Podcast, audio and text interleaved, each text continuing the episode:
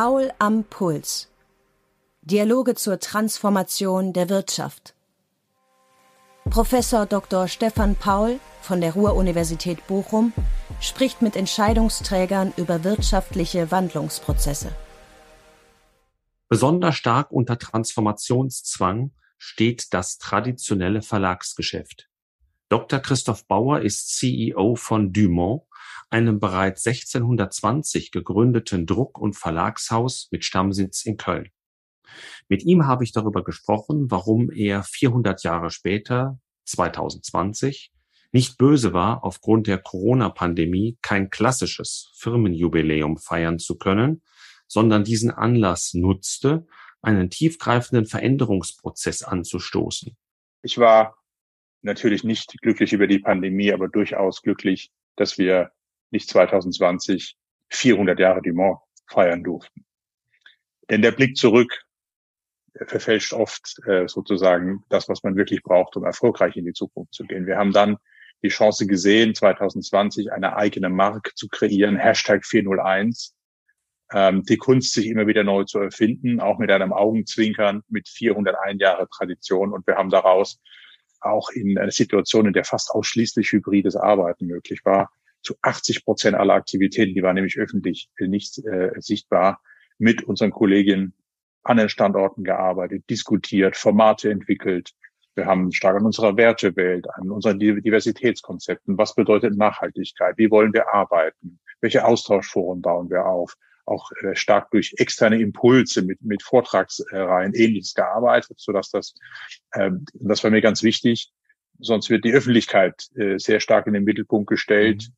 Äh, beim, bei einer solchen ähm, äh, langen Tradition, die man dann begeht. Alle, alle 100 Jahre. Klassische Jubiläumsfeiern, ja. Genau. Und wir haben diese, diese Initiative, es wurde dann eine große Change-Initiative, die dazu geführt hat, auch nachdem wir das Unternehmen, und da komme ich jetzt gleich auf den zweiten Teil Ihrer Frage, doch umfassend neu aufgestellt hatten äh, während der sechs Jahre zuvor.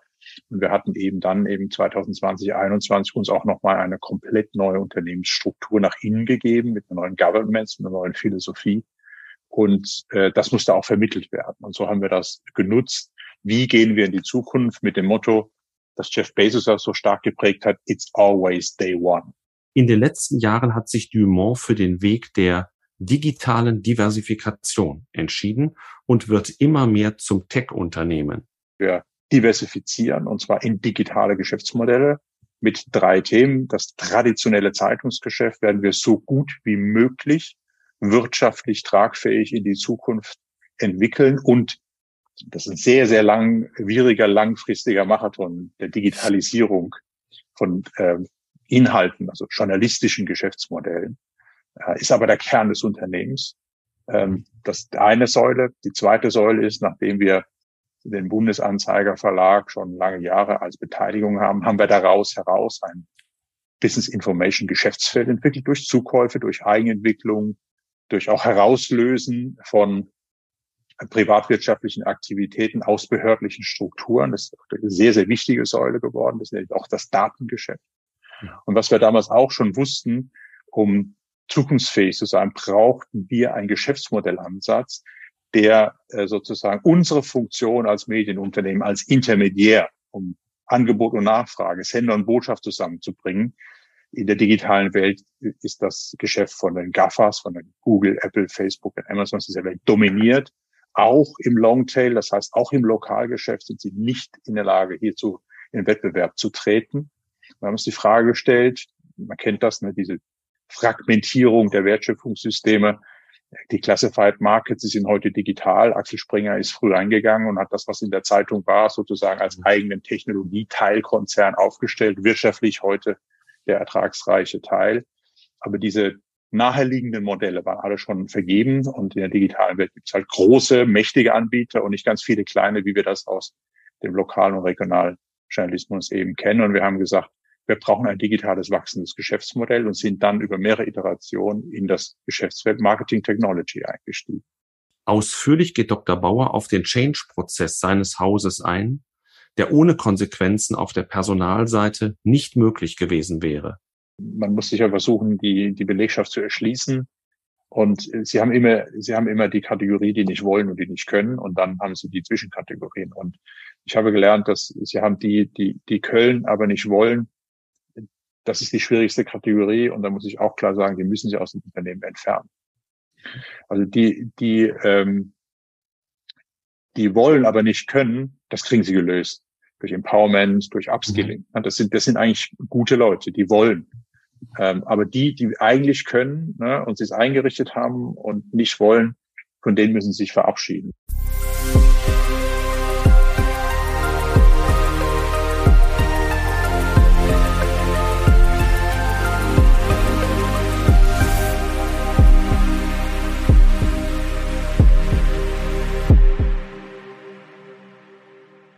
Wie bei Dr. Bauer, im Mittelpunkt unseres Podcasts, zu dem ich Sie ganz herzlich begrüßen darf, stehen langfristige wirtschaftliche Transformationsprozesse und äh, die Medienbranche muss sich ja aufgrund der Digitalisierung besonders stark wandeln. Darauf wollen wir heute mal zusammen schauen.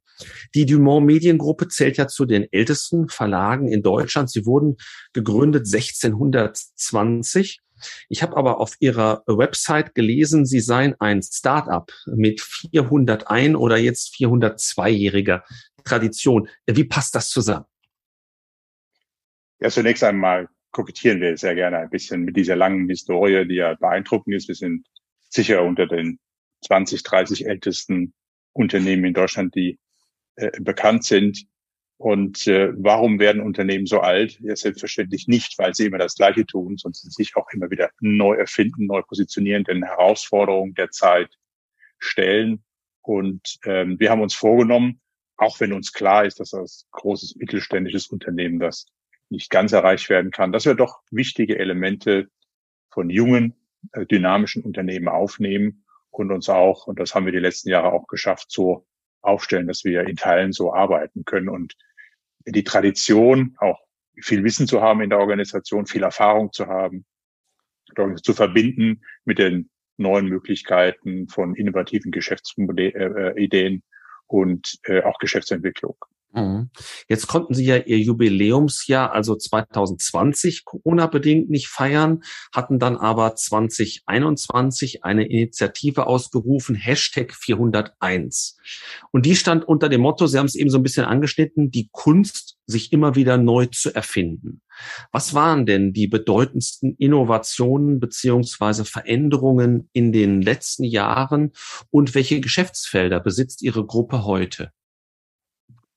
Das ist eine sehr umfragen, umfassende Fragestellung. Vielleicht zunächst, äh, ich war natürlich nicht glücklich über die Pandemie, aber durchaus glücklich, dass wir nicht 2020 400 Jahre Dumont feiern durften.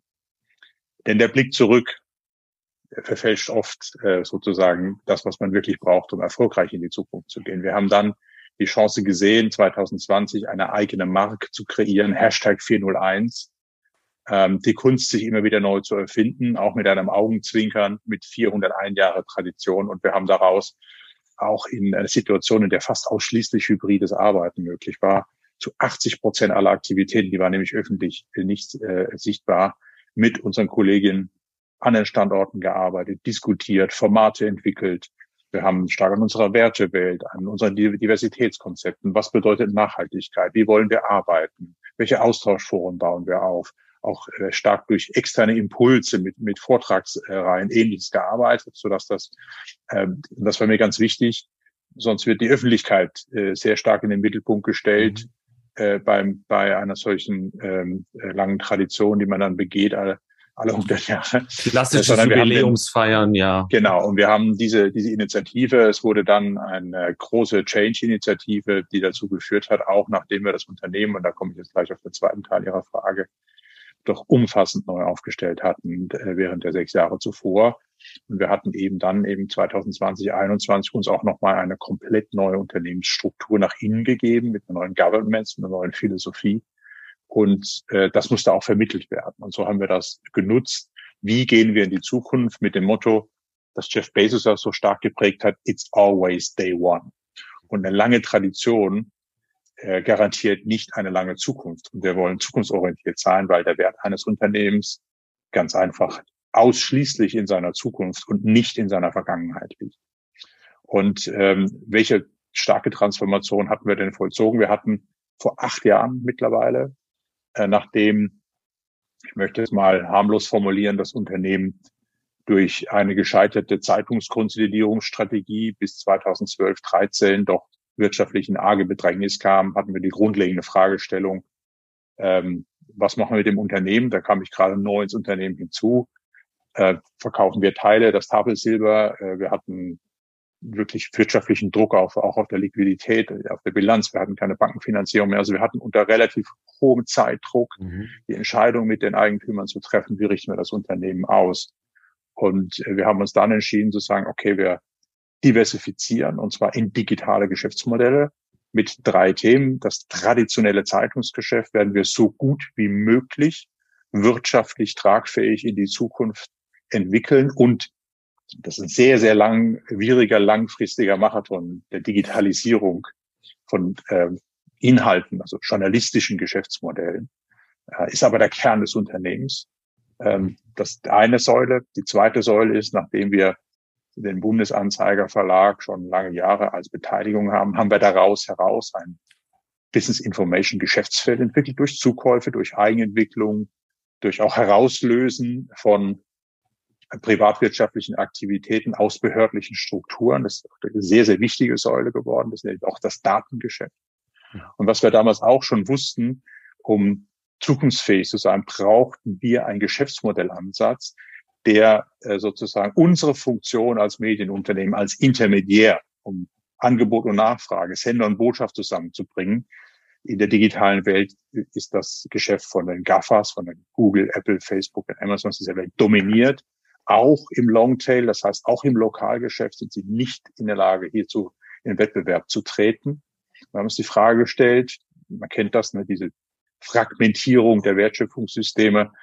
Die Classified Markets, sie sind heute digital. Axel Springer ist früh eingegangen und hat das, was in der Zeitung war, sozusagen als eigenen Technologieteilkonzern aufgestellt. Wirtschaftlich heute der ertragsreiche Teil.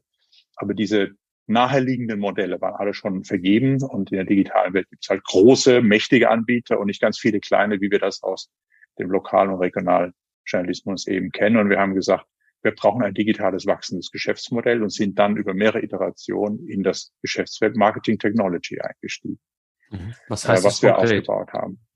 Um heute ihren Vertrieb und ihre Kommunikation in einer digitalen Welt effizient und zielgenau zu gestalten, brauchen Sie Software-Systeme. Sie können das mit klassischen Agenturmodellen heute nicht mehr heben. Und da sind wir Social Media eingestiegen. Also wir, uns gehört äh, Facelift heute von Gründern entwickelt, übernommen und die Gründer sind heute noch mit an Bord. Das ist die führende Social Media Publishing Suite. Das heißt, wenn insbesondere mittel, äh, mittelständische oder größere Mittelständler und globale Unternehmen Social Media Kampagnen fahren, wird unsere Software-System dafür eingesetzt, um es auszuliefern, um es auszuwerten, Return on Invest zu sehen, ständig zu optimieren.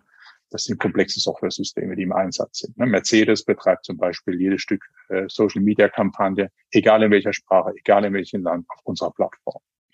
Oder wir sind in, äh, in einer multikanalen Welt, sind ein Omni-Channel-Management-Systeme eingestiegen. Das heißt, Sie müssen ja Ihren Vertrieb, das ist die Chance der Digitalisierung, wenn Sie mit einem tangiblen Produkt handeln, dass sie nicht über physische Händlerstrukturen ausschließlich mehr gehen, sondern über eine Website.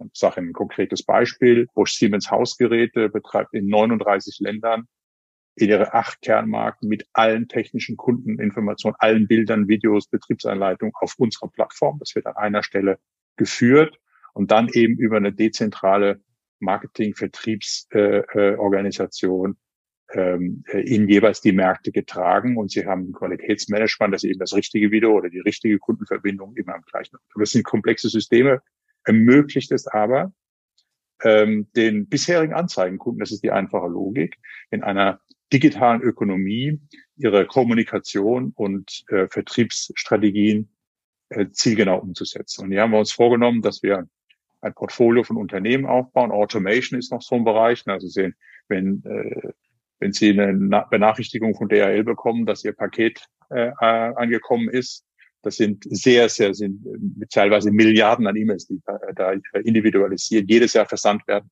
Das sind solche Systeme, die sozusagen, wie hebele ich Kommunikation und unter dem Motto Smart Storytelling at Scale haben wir dieses Geschäftsfeld aufgebaut. Wir haben heute hier 450 Mitarbeiter in acht Ländern und äh, wachsen hier mit äh, jetzt auch wieder nach der Pandemie mit hohen Wachstumsraten. Deswegen lange Frage, es ist ein komplexes Portfolio geworden. Wir haben uns auf digitale Diversifikation aus unterschiedlichen Hintergründen entschieden, haben dieses Portfolio in vier Unternehmensphasen, wie es eine uns begleitende äh, Unternehmensberatung zusammengefasst hat, aufgestellt. Und wir stehen jetzt so am Beginn seit so einem Jahr der fünften Unternehmensphase, ist aus meiner Zeitrechnung heraus, wenn man über eine Dekade digitale Transformation im Portfolio sprechen darf, der Gruppe von Unternehmen. Wir haben uns nämlich nicht als monolithischen Overhead-Block aufgestellt, sondern maximal dezentral, maximal Autarkie der unterschiedlichen Bereiche, die eigene Geschäftsmodelle, Workflow-Systeme äh, verantworten, keine äh,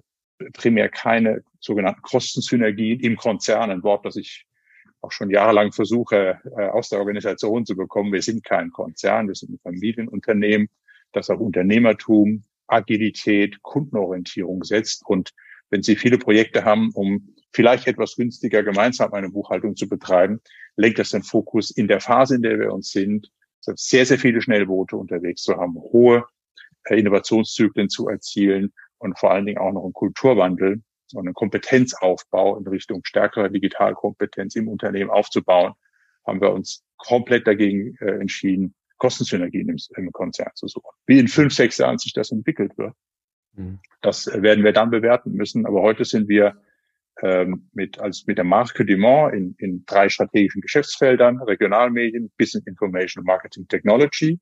Wir schauen da als Content, Data und Technology drauf und ähm, führen das über vier Geschäftseinheiten, um eben den unterschiedlichen Kulturen, Geschäftsmodellen, Marktanforderungen Rechnung zu tragen. Mhm. Aber gemein sind eben, sie brauchen Inhalte, also ich rede jetzt auch über menschlich erstellte Inhalte, sie brauchen Daten und sie brauchen Technologie in allen drei Bereichen. Und ich wurde auch oft gefragt von unserer Mannschaft, was verbindet uns denn eigentlich? Und das, ja, uns verbindet eben das Know-how. Das ist ganz wichtig. Die Menschen, die das machen, die Menschen stehen im Mittelpunkt. Und wir haben mit einer Circle-Logik, also nicht Fachkreise, die dann der Welt im Unternehmen erzählen, wie es geht, sondern wir haben nach einer, nach einer Scrum-Logik haben wir Circles installiert. Das geht auf Lalu zurück vom Modell, dass wir uns äh, ständig über wichtige Themen der Entwicklung für das Unternehmen austauschen. Äh, daraus können Anforderungen stehen, neue Ideen, äh, oder eben auch, dass man etwas abklärt. Es gibt nicht diesen klaren Projektauftrag. Diese Circles sind auch auf Dauer installiert, können sich selbst gründen, aber auch wieder einstellen. Ich nenne Ihnen Beispiele. New Work war in der, äh, in der hybriden Phase ganz, ganz wichtig, dass wir verschiedene Dinge ausprobieren, Kompetenz aufbauen, ähm, Moderationssysteme probieren. Es geht sehr, sehr pragmatisch auch voran. Wir mhm. haben das Thema äh, Technology, allgemeine Trends. Wir haben jetzt neu Artificial Intelligence, mein großes Thema. Weil wenn man sich mit digitalen Geschäftsmodellen auseinandersetzt, kommt automatisch irgendwann die Frage, was ist der nächste Technologieschub? Es ist Artificial Intelligence und dann merkt man sehr schnell, Technologie ist eine Entwicklung hin zu einer künstlichen Intelligenzfirma. Das ist die kleinste Herausforderung. Die größte Herausforderung ist Unternehmenskultur. Wie arbeiten wir? Wie bemessen wir unsere Arbeit? Und das ist auch der Schwerpunkt der Arbeit, die wir in diesen Circles haben. Unternehmenskultur, mhm. Kompetenzentwicklung. Was bedeutet Digital Mindset? Und da würde ich gleich gerne nochmal drauf zurückkommen, aber nochmal vorher gefragt, wenn Sie jetzt äh, so stark auf die Dezentralität abgehoben haben der einzelnen Bereiche oder auch Teilgesellschaften, wenn sie denn selbstständig sind, äh, was bleibt dann sozusagen an, an Steuerungseinheit, an organisatorischer Einheit, wenn wir früher von Unternehmenszentrale gesprochen haben? Ist das dann eine ganz schmale, jetzt sage ich doch mal, Holding äh, mit, mit ganz wenigen Servicebereichen und auch entsprechend wenig Servicepersonal? Personal noch? Genau, wir haben, wie Sie das richtig analysiert haben, ne, uns auch dazu eine neue Geschäftsordnung Corporate Governance gegeben. Es gibt, ich bin Holding-Geschäftsführer mit meinem Kollegen äh, CFO und wir haben die Geschäfte in vier Einheiten organisiert, die alle ihre eigenen Executive Boards haben. Also das, der größte Unternehmensbereich ist nach wie vor die Kölner Stadtanzeiger Medien. Die haben einen CEO, die haben, das sind aber auf Neudeutsch sind das Full Operations. Die haben alles, was sie benötigen, um dieses Unternehmen unabhängig von der Holding zu betreiben. Und so dekliniert sich das durch die unterschiedlichen äh, Geschäftsfelder in vier Geschäftsführungen. Darüber liegen vier Beiräte oder Aufsichtsräte.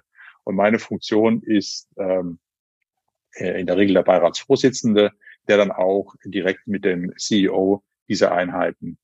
Arbeitet. Aber in der Holding selbst, um mir auch eine konkrete Zahl anzubieten, mhm. hatten wir vor zwei Jahren doch, glaube ich, fünf oder 66 Vollzeitstellen und es sind heute zwölf. Mhm. Und ich selbst habe in der Holding noch neben meinem Kollegen CFO eine Mitarbeiterin, das ist meine Assistentin. Keine Stabssysteme, keine Services zentral. Äh, wir arbeiten hier auch eher über Netzwerke und Agenturen, als jetzt ein Overhead aufzubauen, der sich äh, dann irgendwann auch das Leben einrichtet und äh, die Abteilung mal stehen, wird nicht mehr hinterfragt, ob wir die brauchen. Die Systeme atmen, je nach ähm, Anforderungen, die wir haben. Das mhm. ist unter Umständen, gerade was zum Beispiel People and Culture, People and Organization angeht, auch anstrengend. Sie brauchen top qualifizierte Leute, die in anderen größeren Unternehmen bewohnt sind, große Teams zu führen. Und ich möchte aber Leute, die in Netzwerken denken und arbeiten und sozusagen das, das steuern und nicht das, äh, mein, wie groß mein Team ist, ist nicht relevant, sondern was ich bewirken kann. Was ist der mhm. Impact? Mhm. Da geht es ja auch darum, dass man selbst auch, auch, Vorbild ist äh, als CEO dieser Gruppe, dass man, wenn man sich richtig organisiert, ganz, ganz schlank, sehr effizient arbeiten kann. Mhm. Vielleicht zu den, zu den Inhalten äh, als nächstes nochmal. Ähm, gerade wenn Sie auf das Maßschneidern von Inhalten in den unterschiedlichen Formaten abstellen, wie gelingt Ihnen die Identifikation der jeweiligen Nutzerprofile, also im Printbereich und auch bei den anderen Aktivitäten, die Sie angesprochen haben? Auch das ist ein sehr umfassender Sachverhalt. Wenn ich jetzt das, was man in der Öffentlichkeit kennt, auf die Kölner Stadtanzeiger Medien eingeht, das ist nach wie vor 60 Prozent der Kölner Stadtanzeiger Medien ist der Kölner Stadtanzeiger selbst, Print und digital zusammen, wobei hier sehr stark wirtschaftlich die Zeitung ähm, ins, ins ähm, Gewicht fällt. Und wir haben ein Digital Competence Center mitten in das Unternehmen gesetzt und mhm. haben die Funktionen, die Print und digital entwickeln und vermarkten, getrennt. Und ähm, dieses Digital Competence Center baut über die sechs Kernfunktionen, die sie nun mal haben, um von Inhalt bis Vermarktung, Produktion ähm, äh, betreiben, betreiben das nach, nach, nach Scrum-Logik und entwickeln in zweiwöchentlichen Sprints und zwar über alle Funktionsbereiche das weiter. Mhm. Zentral in diesem Thema ist das, das Data Management. Also mhm. es ist sehr analytisch getrieben ähm, und auch immer wieder mit Iterationen im Produkt ähm, das gibt Zusammenhänge, was läuft gerade. Äh, ne, Beispiel. Wir hatten große Traffic-Erfolge in der Pandemie, weil da die lokale schnelle Information wichtig war. Seit äh, der Ukraine-Krieg äh, die Medien dominiert, wird zum Beispiel in regionalen Medien deutlich weniger nachgefragt. Mhm. Das heißt, mhm. äh, also diese aktuelle fließt eben auch damit ein, dass sie einschätzen können, wo entwickelt sie sich weiter. Das hat eine hohe Dynamik und ähm, ist aber am Ende auch wenn ich das äh, nicht falsch verstanden möchte, äh, wissen möchte, Journalismus ist ein sehr datengetriebenes Thema geworden. Hm. Das heißt nicht, dass wir Daten als äh, journalistischen Inhalt verkaufen. Wir bereiten also Data äh, Journalism ist ja eine Disziplin geworden. Aber äh, das ist so das am einfachsten nachvollziehbare Modell. Das können wir applizieren auf die anderen Bereiche. Ähm, äh, anderes Beispiel ist, ne, wie wir die richtigen Inhalte generieren. Wir haben eine kleine Unternehmung, die ein Workflow-System für große Firmen zur Verfügung stellt und denen mitteilt, wie sie alle Compliance-Vorschriften erfüllen. Also Bayer arbeitet weltweit und in jedem Land müssen die Compliance-Vorschriften erfüllen. Wir arbeiten dieses Workflow-System, aber sie müssen dann auch sicherstellen, dass sie die jeweilige Gesetzgebung und Rechtsprechung aktuell kennen. Mhm. Und hier arbeiten wir beispielsweise schon an einem Use Case. Menschen tun das heute, Juristen, hochspezialisierte Leute, aber die werden zunehmend unterstützt von äh, NLP-Modellen, von NLP-Algorithmen, die ihnen die Arbeit erleichtern. Ähm, weil es ist sehr, sehr schwierig ist, 100 Prozent, und wir geben eine Garantie für Compliance, wir müssen 100 Prozent abdecken, das ist ein sehr, sehr hoher Anspruch. Und hier spielt auch das Thema Daten, äh, Zusammenarbeit Mensch und Maschine ganz eine ganze zentrale Rolle. Hm. Und inwiefern besteht nicht dort auch eine Gefahr, dass sich die Waagschale mehr zur, zur Maschine hineigt? Also man liest jetzt auch immer wieder, dass es schon viele sogenannte Routinetexte gibt, die nur noch von Maschinen erstellt werden, vom Wetterbericht bis zur Fußballberichterstattung. Ja, das, äh, äh, ja. Das, ich sag mal, als traditionellen Zeitungsleser für mich ein Horror. so, so, so, ja, äh, also das, es, es werden viele, es werden viele Horrorgeschichten gerade in den Medien und wenn es um das Thema künstliche Intelligenz Machine Learning, NLP, ähm, äh, Modelle Algorithmen geht, ist, ist man nicht so gut beraten, wenn man den ähm, Journalisten folgt im Moment. Das darf ich schon mal vielleicht als Anmerkung machen. ähm, ich wäre froh, wir wären schon äh, so weit wie das, was da geschrieben wird, technologisch, äh, was möglich mhm. sein soll. Ähm, äh, wir sind sehr stark davon überzeugt, dass äh, wir, wir haben viele Modelle auch mit dem Fraunhofer Institut in Entwicklung, dass es darum geht, wirklich äh, so platt das klingt, aber die Mensch-Maschine-Partnerschaft zu verbessern und das Angebot mhm. zu verbessern. Mhm. Und wir äh, alle diese Systeme nehmen einfach redundante Tätigkeiten ab, machen die Arbeit einfacher, erhöhen die Analysequalität, unterstützen die des Journalisten in diesem Fall. Und wenn wir denn schon so weit wären, es wird ja hier immer sehr stark vermischt zwischen einer sehr pragmatisch orientierten, sich ständig weiterentwickelnden, unterstützenden Technologie, das ist heute die Basisarbeit, die ist noch sehr, sehr fehlbar, und der sogenannten General AI immer mit der Frage, wann bestimmt der Computer den Menschen, äh, wo dann ganz große ethische Fragen auch kommen, soziale Fragen mit verbunden sind. Äh, bislang wurden, was immer sich, was immer eingetreten war, waren die Schauergeschichten. Ne? Also vor fünf Jahren hieß es, in den USA wird es bald keine Callcenter mehr geben, weil äh, diese Chatbots und die künstliche Intelligenz wird das übernehmen. Naja, die Industrie ist heute größer denn je.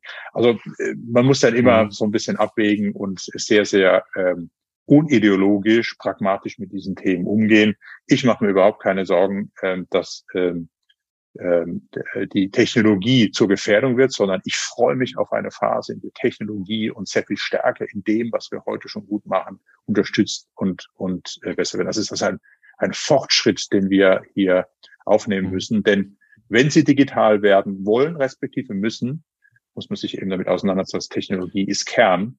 Mhm. Und zu warten, dass die wieder weggeht, ist vielleicht nicht die beste strategische Empfehlung. Das kann ich gut nachvollziehen.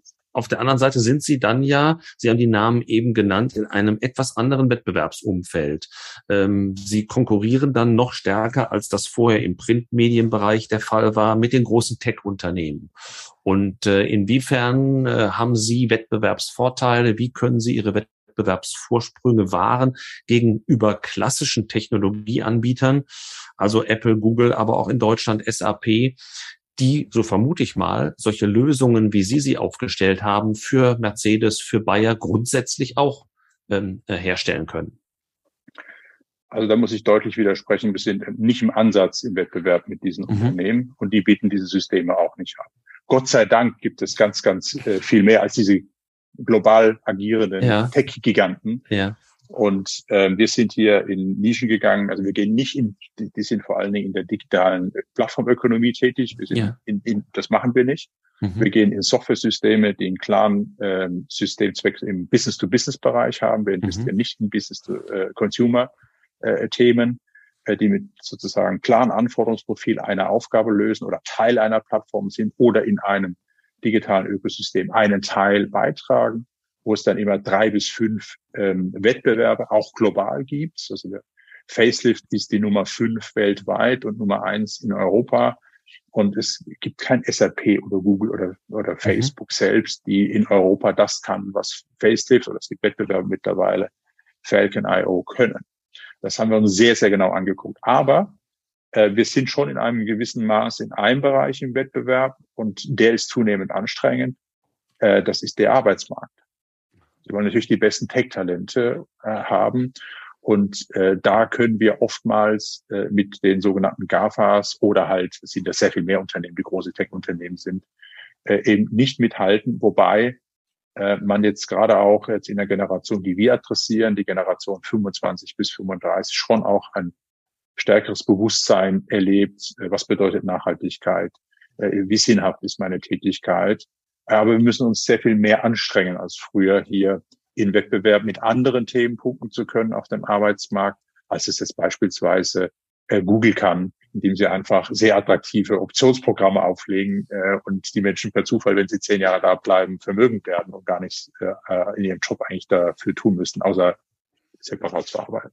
Auch da gehen die Kurse ja mal runter, wie wir im Moment erleben, aber trotzdem. Es gibt auch Korrekturen, aber das, das ist immer noch finanziell sehr, sehr attraktiv. Auf jeden Fall. Zwei Risiken würde ich ganz gerne an der Stelle noch hinterfragen. Das eine mehr so aus dem inhaltlichen Bereich. Wir erleben zunehmend Fake News, ähm, gerade dann, wenn Sie im journalistischen Bereich unterwegs sind. Ähm, welche Möglichkeiten haben Sie, diese sogenannten Alternativen oder eben häufig auch falschen Fakten national und international aus ihren unterschiedlichen Formaten herauszuhalten?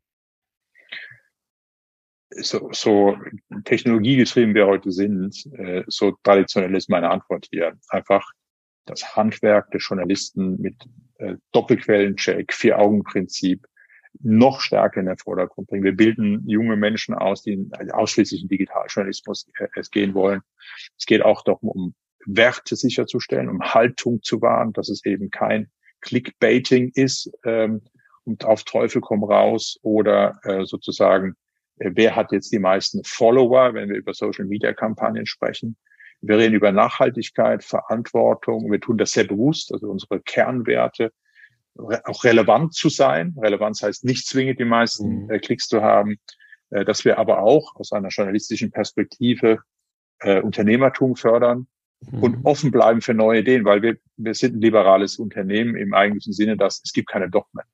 Mhm. Und jede Entwicklung, die auftritt, wird neu bewertet. Und das versuchen wir sehr stark äh, in unserer Unternehmenskultur zu verankern. Und die verschiedenen, also es gibt natürlich auch Sicherungssysteme, ähm, die versuchen das auszublenden. Sie können nicht ausschließen, dass auch äh, die eigenen äh, Journalisten und die Systeme, die sie im Einsatz haben, zum Teil mit automatisierten Serviceinhalten mhm. ähm, Fake News aufsetzen. Aber wir, wir positionieren uns sehr, sehr stark äh, gegen äh, diese Entwicklung, gegen den Populismus äh, auf Social Media. Äh, ich denke aber, es ist eine gesamtgesellschaftliche Aufgabe.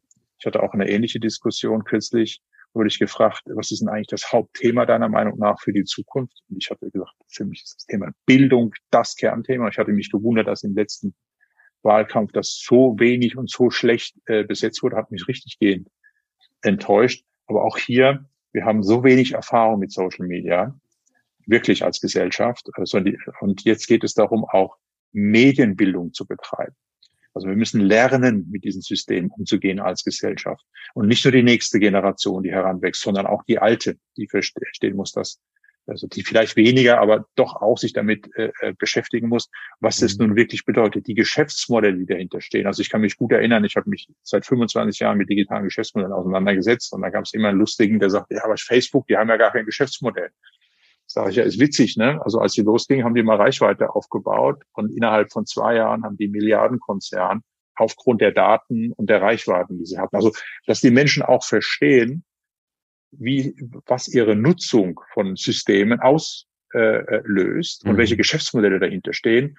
Und es ist jetzt in, einer, in einem Kontext von 400 Jahren Mediengeschichte, äh, angefangen vom Buchdruck bis heute, ist das ja nur ein, ein, ein, ein Augenschlag und den müssen wir besser verstehen. Nur die Dynamik äh, der Entwicklung ist so exponentiell gewesen in den letzten 25 Jahre. Und das gibt es dann eben aus in den Ausflüssen der Wutbürger ähnliche Entwicklung.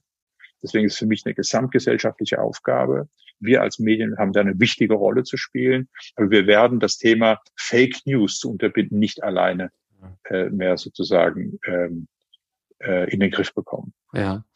Ein zweites Risiko, ganz anders gelagert, aber trotzdem gewichtig, technische Art, Cyberrisiken. Auch immer mehr ja. zum Thema geworden. Was, was müssen Sie, was können Sie dagegen tun? Können Sie uns so, so ein bisschen beschreiben, was Ihre Maßnahmen sind, um sich davor zu schützen?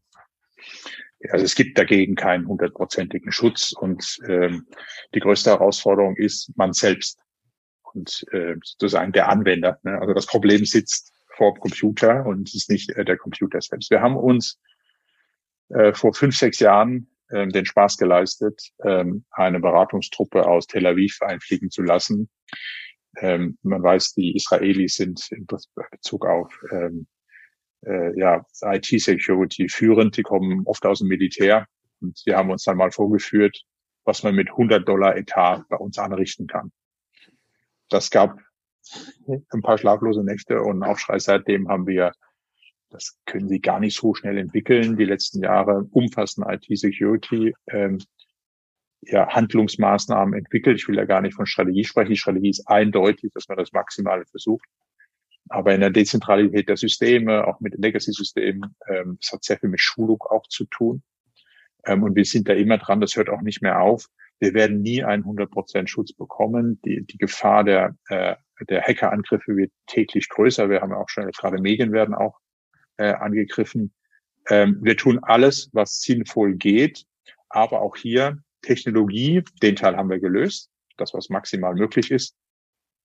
Auch hier geht es um die entsprechende Unternehmenskultur, Sensibilität in der Organisation mit äh, Schulungen, ja, weil die, die größten Fehler entstehen wirklich beim Anwender, der halt was öffnet oder was leiter, weiterleitet und dann ist es kaum mehr zu halten, wenn sie in einem System einmal drin sind mhm. und nicht bemerkt werden.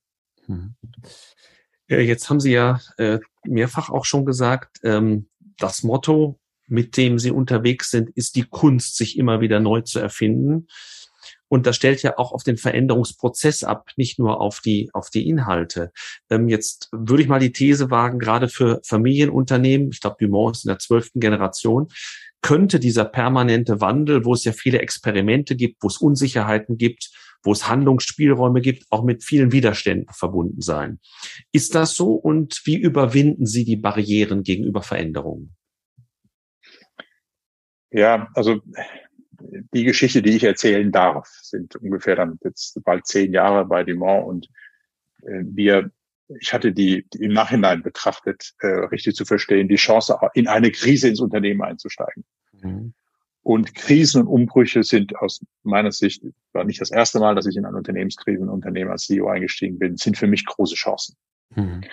Weil man sich auf das Wesentliche konzentrieren muss, äh, wenn der Zeitdruck nicht zu hoch ist, damit die Entscheidungs, also so dass die Entscheidungsqualität leidet. Aber Krisen, Umbrüche, Strukturbrüche sind wichtige Treiber für positive Entwicklung.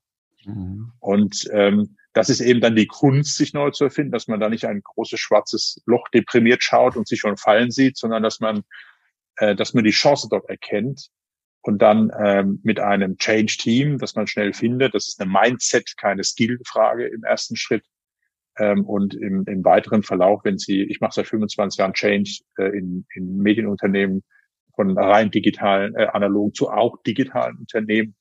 Die, die, die Muster sind überall äh, ähnlich und mit der Zeit entwickeln sie eben auch ein Skillset, wie sie das äh, geschickt machen, wo ihre Bremser sind, die sie nämlich auch einsetzen können für ein Change ähm, und äh, wo sind die, die sie eher ein bisschen zurückbinden müssen. Am Ende darf ich sagen, für unser Unternehmen war die Krise die Chance. Und es gab immer eine kritische Begleitung durch die Eigentümer respektive den Aufsichtsrat. Wir haben, das ist wichtig, wir haben einen sehr qualitativ hochwertigen, starken Aufsichtsrat. Wir haben tolle Unternehmer, tolle, kluge Köpfe, die selbst Erfahrungen dieser Art auch in anderen Branchen teilweise gemacht haben, die zwar mich sehr äh, sozusagen und mein Team äh, stark beobachten, herausfordern, aber in einer konstruktiven, positiven Art. Es gab immer nur Überzeugungsarbeit, aber nie Blockaden zu lösen. Mhm. Mhm. Und äh, das erachte ich auch als Privileg, gerade weil die Erfordernis des Wandels ist gegeben. Und viele beschäftigen sich lange damit, müssen wir uns überhaupt verändern. Und äh, da wird der Schaden meistens dann doch sehr viel größer, als wenn man noch in der äh, sozusagen angemessenen Zeit in, in, in ein System des Handelns kommt. Mhm. Wir haben über die technische, aber auch über die menschliche Komponente äh, des Wandels gesprochen und dass im Transformationsprozess Menschen die wichtigste Ressource sind. Das hört man aus ganz vielen Unternehmen. Aber wie macht sich das bei Ihnen konkret bemerkbar? Ja, das sagen immer alle und das ist auch richtig, aber das heißt nicht, dass das ein einfacher Prozess ist. Also mhm. ähm, man muss sicher versuchen, die, die Belegschaft zu erschließen und sie haben immer, sie haben immer die Kategorie, die nicht wollen und die nicht können. Und dann haben sie die Zwischenkategorien. Und ich habe gelernt, dass sie haben die, die, die können, aber nicht wollen. Das ist die schwierigste Kategorie. Und da muss ich auch klar sagen, die müssen sie aus dem Unternehmen entfernen. Also die, die, ähm, die wollen, aber nicht können, das kriegen sie gelöst. Durch Empowerment, durch Upskilling. Mhm. Das sind, das sind eigentlich gute Leute, die wollen. Ähm, aber die, die eigentlich können ne, und sie es eingerichtet haben und nicht wollen, von denen müssen sie sich verabschieden. Das ist also ist das, also ist das Mindset Teil. das Wichtigste eigentlich? Das Mindset ist das Allerwichtigste. Mhm. Ähm, aus meiner Erfahrung ganz bestimmt. Aber ich muss auch klar sagen, dass die Menschen sind das Wichtige, hat man immer das Gefühl, wir nehmen alle mit auf die Reise. Das ist eine komplette Illusion. Sie müssen sich von denen trennen, die den Prozess blockieren, weil die das mhm. rein aus Ego äh, äh aus egoistischen Gründen machen, nicht für das Unternehmen arbeiten. Denn eine solche Transformation, wir haben vor acht Jahren, wie ich eingangs erwähnte, das Bild, wo wir hinwollen, schon strukturell aufgezeichnet. Aber wie das ausgestaltet werden kann, das erfährt man auf dem Weg von dem, was möglich ist. Ich darf auch sagen, wir haben ja die Hälfte des Zeitungsgeschäftes verkauft. Das waren drei Verlage. Köln war immer mehr als die Hälfte des Ganzen. Das haben wir behalten. Das wusste ich zu Beginn der Reise nicht, was möglich mhm. sein würde. Da mussten wir mhm. erstmal Berlin sanieren und sehen, was geht, wo sich der Markt entwickelt. Und jetzt ist das die beste Lösung für uns, bin ich von überzeugt, die wir entwickeln konnten. Und wir sind sehr, sehr glücklich damit. Oder zu sagen, wie wir Marketing Technology als Kerngeschäft für uns erschlossen haben. Ich wusste, welche Struktur wir brauchen, aber ich wusste nicht, welche Firmen und wie das aussehen will, wie wir das gestalten. Das ergibt sich dann über eine so lange Zeit. Und mhm. Sie brauchen dafür ein Mindset von Menschen, die sagen, es kann nicht sein, dass das nicht geht. Wir finden was und immer wieder auch das angreifen. Deswegen äh, ist das Mindset das Allerwichtigste. Mir war nur wichtig zu sagen, dass es da kein Missverständnis ist. Eine harte Zeit, in der viele Menschen enttäuscht werden, weil sie vielleicht auch Dinge einbringen, die in der Vergangenheit eher wichtig waren als in der Zukunft. Und ähm, das ist schon sehr enges äh, Führen von, von ähm, den Führungskräften auch erforderlich, äh, die auch in der Regel Angst haben, stark unter Druck sind. Ähm, und äh, da muss man eben auch mit harten Personalmaßnahmen durchgreifen, sonst tut man sich am Ende keinen Gefallen und äh, scheitert möglicherweise in einer solchen Transformation. Wie haben Sie diesen Veränderungsprozess bei Dumont von der Informations- und Wissensseite her gesteuert? Also Informationen sozusagen in die Belegschaft hineingeben und wiederum aus ihr herausholen? In den, wir sind jetzt in der fünften Phase äh, der letzten, bei den fast letzten zehn Jahren und das ist sehr unglücklich, das ist phasenbedingt. Wenn Sie eine Restrukturierung haben, einen Turnaround machen müssen und einfach gucken, dass Sie keine Verluste mehr machen, die Banken zufriedenstellen, haben sie ein enges Team, ähm, das äh, Entscheidungen treffen muss, auch sehr schnell. Dann äh, sind auch viele Maßnahmen dabei, die sie nicht kommunizieren können, die unter der Vertraulichkeit liegen. Da, da herrscht in der Öffentlichkeit und im Unternehmen in der Regel großes Unverständnis, weil es nicht erklärt wird. Und es wird gefordert, dass man erklärt. Das wird aber immer gefordert, egal wie viel man erklärt. Und deswegen muss man sich sehr bewusst sein, wo befindet man sich gerade. Jetzt in der Phase, in der wir hier sind. Wir haben ähm, diese Hashtag 401-Kampagne war so wichtig für die Kultur des Unternehmens. Wir haben Voraussetzungen geschaffen, die wir jetzt auch erst dieses und dann nächstes Jahr in die Öffentlichkeit tragen werden, weil wir oder wir uns im Team dafür entschieden haben, lass uns erst die Dinge machen, egal was andere über uns sagen, und dann mhm. tragen wir das nach außen. Wir haben jetzt mhm. nächste Woche unsere jährliche Managementkonferenz. Es sind so 70 KollegInnen, ähm, die die Führungsarbeit leisten über alle Bereiche hinweg. Und das Wichtigste ist dieses Mal, dass man es sieht wieder mal und äh, sich austauschen kann. Wir haben eine äh, ESG-Strategie, Nachhaltigkeitsstrategie entwickelt, äh, initialisiert letztes Jahr während dieser Change-Initiative. Äh, wir werden dieses Jahr auf 20er Basis das erste Mal CO2-neutral sein. Wir haben eine klare Agenda, was es vermeiden, reduzieren, kompensieren heißt.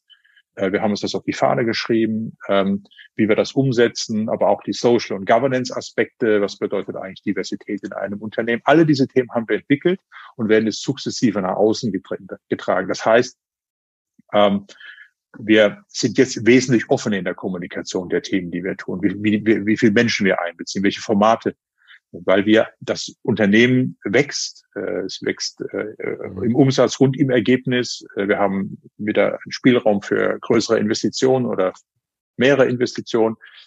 Es ist natürlich wesentlich einfacher, auch dann offen damit umzugehen mhm. Ähm, und offensiver zu kommunizieren. Aber auch dort, wenn man offensiv ist, muss man, ich werde jetzt einmal mehr diese starke künstliche Intelligenzinitiative ausrufen und auch einfordern, dass eben Bootcamps gemacht werden, dass sich mit den Themen auseinandersetzt, dass äh, sozusagen auch in der Zielvereinbarung konkrete Maßnahmen definiert werden, dass solche Produkte entstehen oder weiterentwickelt werden. Mhm.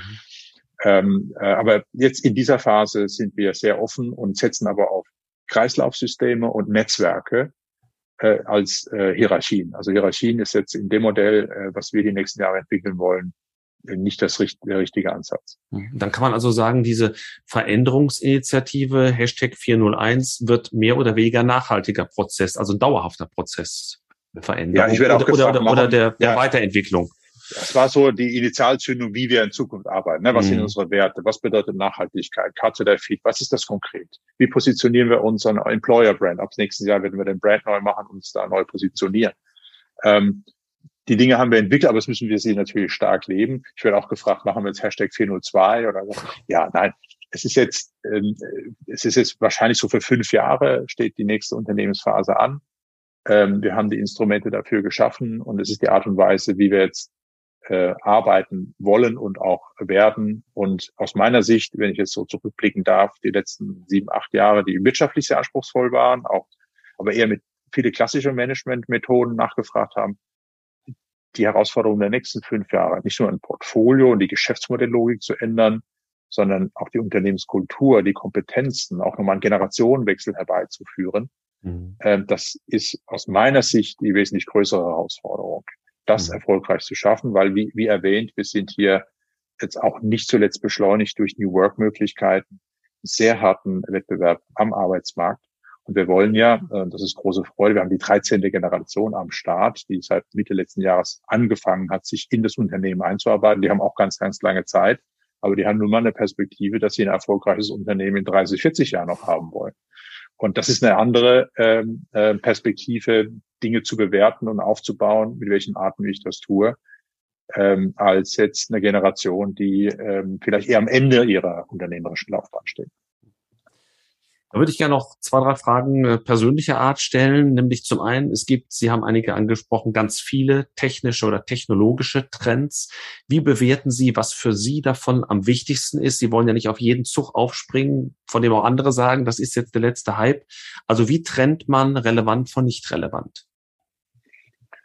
Ja, das ist das Schwierigste. Ähm, es ist eine Mischung aus Netzwerk, Erfahrung, Beratung, Ausprobieren und dann das Gespür zu haben, am Ende investieren sie bei den Themen weniger in Technologie, sondern immer in Menschen.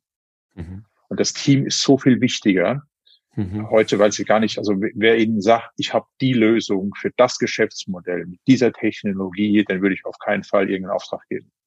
Sondern die, die sagen, wir haben uns überlegt, das ist der Ansatz und so fangen wir an und wir werden jeden Tag schlauer und dann passen wir das an.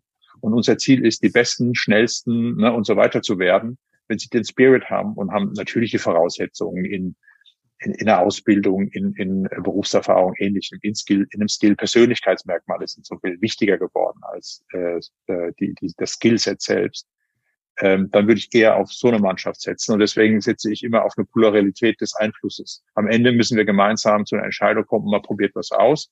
Mhm. Ähm, meistens scheitert man nicht an dem, dass man was ausprobiert, sondern dass man sich nicht eingesteht, dass der erste Schritt vielleicht nicht schon der perfekte war und richtig war und das korrigiert. Also das Aufsetzen machen noch viele, das Korrigieren, das Konsequente, das machen die wenigsten. Und das ist dann eher meine Rolle, auch meine äh, Mannschaft, äh, mein Team zu motivieren, hier direkt und konsequent und ehrlich zu sein und auch jemanden, den man ganz, ganz gern macht und es eigentlich eine tolle Idee war, zu sagen, ja, hier sind wir auf dem falschen Weg, wir müssen das korrigieren.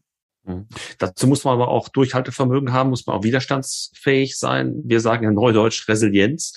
Ähm, haben Sie ein Rezept für sich persönlich, äh, was Resilienz angeht? Ich könnte Ihnen sagen, dass dadurch, dass ich auch schwere Turnarounds gemacht habe und Change-Maßnahmen, dass ich das hätte, äh, das habe ich nicht. Ähm, ich glaube, man ist, wenn man sich entscheidet, in so eine dynamische Industrie mit ungewissem Ausgang zu gehen, wie die Medienindustrie auch nochmal ist, gerade mit Ausgangslage äh, Journalismus als Geschäftsmodell, massiv disruptiert wird, allein im Volumen alleine, mhm. ähm, dann ist es nicht empfehlenswert, wenn man jetzt, äh, zu ausgeprägtes Harmoniebedürfnis hat, darf ich einmal sagen. Äh, und das Zweite ist, wenn man, und das ist ohne Wertung, eine Extra- oder Intra, Intra oder Introversion hat, also wo beziehe ich meine Energie her, würde ich immer jemanden, und da ist meine Eigenschaft, ich komme aus der Introversion, das heißt, ich komme immer aus mir selbst wieder motiviert heraus. Mhm. Weil äh, in den Phasen, wo sie viel verändern müssen, ist der Druck von allen Seiten so groß, dass sie das mit einer Extraversion nicht geschafft kriegen. Also sie kriegen die Bestätigung von außen nicht. Wir sind jetzt in der Phase, da die Bestätigung wieder kommt. Wir hatten auch schwere Presse, äh, ganz, ganz lange Zeit, Social Media Shitstorm und was ich nicht alles kaputt gemacht habe. So, jetzt läuft das Unternehmen seit zwei, drei Jahren. Jetzt kann man das auch kommunizieren nach außen. Jetzt kommen, es gibt da sehr viel positives Feedback und wie tolle Transformation. Man darf das weder das eine noch das andere überbewerten. Ähm, aber ich glaube, ne, wenn man in sich hineinhört, ist man in der Rolle, die man hat, ohne Stress. Das heißt, muss ich was spielen in dieser Rolle, ja oder nein? Also Manager, die sozusagen den CEO spielen müssen und sich ver verbiegen müssen, um dieser Rolle gerecht zu werden, die werden dann in den Zeiten, in denen der Druck hoch ist, ähm, große Probleme bekommen und auch krank werden wahrscheinlich. Also man sieht diese Krankheitsbilder ja auch. Mhm. Ähm, das ist was, was man für sich herausfinden muss. Ich hatte das Glück, das nicht zu haben. Ich fühle mich pudelwohl in dieser Rolle und weiß auch, dass wenn ich abends mal völlig frustriert aus dem Unternehmen laufe und einen Shitstorm bekommen haben auf Social Media wegen irgendwas Erfundenem, am nächsten Morgen bin ich wieder da und sag so, jetzt geht's von vorne los. Das ist nun mal gegeben. Und ich glaube, das ist mein, mein Rezept, dass ich weiß, wie ich funktioniere, auch mhm. wenn es mal ähm, unangenehm ist. Das leitet schon über zur vorletzten Frage, die von Studierenden häufig gestellt wird, nämlich ähm, was sind denn die Eigenschaften und was sind die Kompetenzen, die man für das Berufsleben der Zukunft vielleicht noch mehr als heute schon mitbringen muss? Ich glaube, das sind wir wieder auch bei der, bei der Basis. Das zentrale Thema auch für die Wirtschaft, für die Gesellschaft ist Bildung.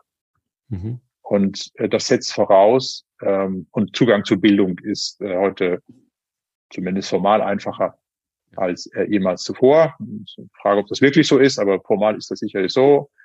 Ähm, und dadurch auch sehr viel stärker die Neugier, die Lernbegierigkeit äh, und immer wieder von vorne lernen zu wollen, auch sich bereit zu sein, sich immer wieder herauszufordern. Ne? Also das Beispiel, ich komme ja nicht aus, äh, aus der IT, aber das Thema künstliche Intelligenz beschäftigt mich seit Jahren mein persönliches Netzwerk, mit Mentoren. Und ich weiß, jetzt ist der Zeitpunkt, dass wir hier uns im Unternehmen konzentriert diesem Thema widmen müssen. Nicht aus Panik, sondern aus Gestaltungswillen für die mhm. Zukunft.